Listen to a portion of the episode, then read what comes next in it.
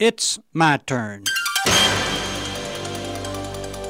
Here is your host for My Turn, Don Wildman. Emmanuel Dannan didn't live very long, but he lived well what few years he did live. He was without parents when he was four years old and was placed in the Milwaukee Poor House. That's what they called it in those days. He spent his next three years in that institution. Then Mr. and Mrs. Samuel Norton adopted Emmanuel. The Nortons also adopted a girl at the same time they adopted Emmanuel, two years older than he. The two went to live with the Nortons on the farm in Marquette County. Emmanuel had been living with the Nortons for about a year when Mr. Norton, whom he called Paul, told the lad of eight to tell a lie about something.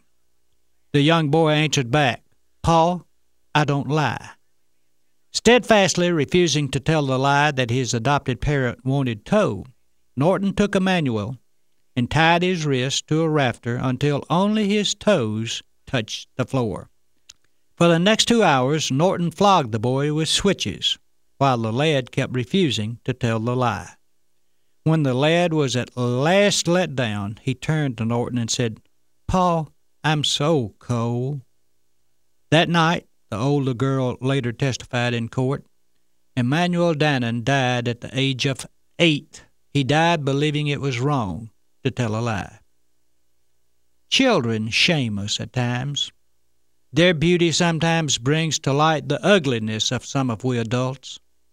Studying human nature, one is not surprised that the carpenter took a little child, set him in the midst of the crowd, and told them that to enter the kingdom of heaven, they would have to become like that child. I have been shamed and humbled many times by the honesty and humility of children. We adults have many prejudices and hatreds which we have ingrained in us over a period of many years. Children are free of this. I heard a fellow say once that the races should be separated among the little children because they don't know the difference. Well, like the song says, you have to be taught to hate. Maybe one day adults will go on believing some of those great doctrines which they believed as children freedom, brotherhood, justice, love, helpfulness, kindness, appreciation, and all the others. Our world needs them, needs them far more than it needs more of the hatred and selfishness and ugliness of many of our adults. One of the best investments we as adults can make in life is the shaping of a young mind toward that which is true in life. Those parents and teachers and friends who spend their time teaching a child to love and appreciate and be grateful do far more in preventing the destruction of the world than all the ruling bodies in the world.